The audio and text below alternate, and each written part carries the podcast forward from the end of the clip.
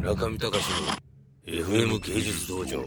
はい今あの私はフランスのベルサイユ宮殿の、えー、村上ベルサイユ展のですね最終コーナーといいますか最終展示場の近くにおりまして今そこにあの65インチのですねモニターが置かれましてそのギャラリー展示の最後にですねあの突然前触れなく村上さんと、えー、が作りました、まあまあ、私ども作りましたアニメーションが今流れていると。であのそれも日本語で日本のスタッフクレジットで流れているというですね。それをフランスの人たちが見て、えー、日本のアニメーションに今驚くという そういう状態でございます。あえー、竹内弘明です、えー、今回シックスハートプリンセスのプロデューサーをやらせていただきました。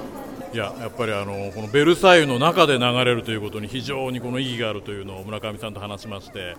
もう本当に想像以上の反応で、えー、やっぱりフランスの人たちが日本語で日本のアニメを見て驚くというですねそのままの狙いが本当にうまくはまったと思います。今回は楽しい仕事と夢のある仕事をいただきましてありがとうございました。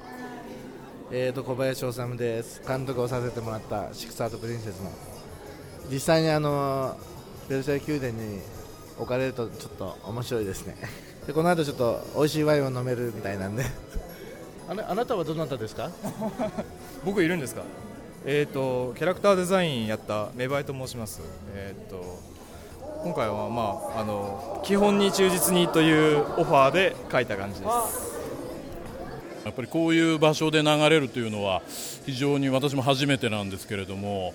まあ、村上さんの作品自体が非常にこのベルサイユの中にある種こう溶け込みつつも非常に違和感のある世界を作っているというですね、まあ、であのなんかお話聞くとベルサイユ宮殿の中でその映像が流れるというのは過去の歴史の中で初めてのようで私も設置の時に村上さんと一緒に来たんですけれども非常に音楽を流すのも初めてモニターで映像を流すのも初めてということで非常にあのフランスサイドの人がどんな映像を流すんだというのをですねいろいろ聞かれましたがまさかジャパニメーションの典型的なものが流れるとは、えー、想像してなかったと思いますが非常にあのギャラリーおよびベルサイユの方々も映像を見てですねびっくりすると同時に非常にこれはやはり村上さんの世界を体現しているということであの高い評価いただきました。でまあなんか嬉しいですね。純粋に日本のアニメがこのフランスの象徴であるベッサイユの中で流れてそれをフランスの人たち世界の人たちが見るというですね非常に感動しております。はい中見隆の FM 芸術道場。